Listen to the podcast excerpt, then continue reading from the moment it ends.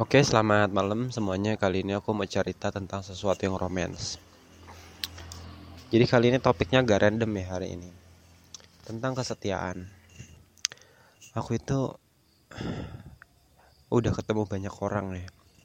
Tapi jarang banget nemu sosok yang setia kayak dia fokus sama satu orang itu apa pun yang terjadi mau dia ketemu yang lebih baik mau yang lebih cantik lebih ganteng lebih hebat dari apa yang dia punya sekarang dia nggak mau berpaling ke lain hati. Karena apa? Dia udah menemukan yang terbaik di depan matanya yang sekarang lagi dia milikin lagi dia genggam lagi dia jaga.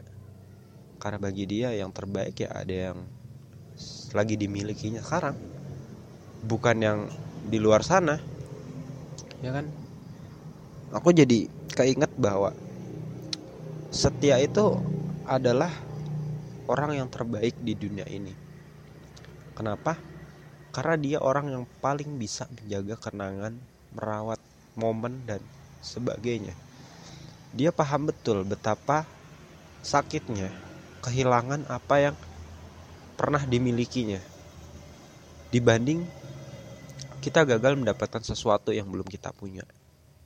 Sakit mana? Sakit kehilangan yang atas barang yang pernah kita punya. Ya enggak? Kita pernah punya barang itu loh, tapi karena kebodohan kita, barang itu pergi. Kita pernah memiliki seseorang itu, tapi karena kelalaian kita, keegoisan kita, orang itu pergi.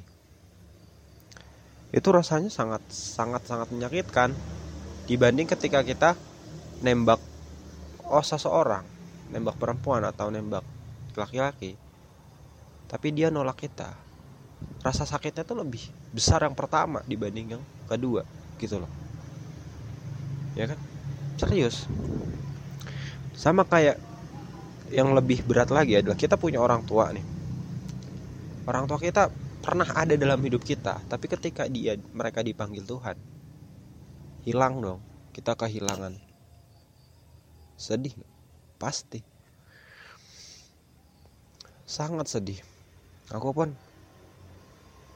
Wah ternyata setia itu adalah sifat yang paling dewasa ya dalam seseorang. Jadi kalau kamu melihat seberapa dewasa seseorang, lihat dia setia nggak. Kalau dia nggak setia, karena aku pernah ada di tahap ini, tahap yang nggak setia yang selalu berpindah-pindah. Artinya aku masih kanak-kanakan saat itu. Aku belum dewasa.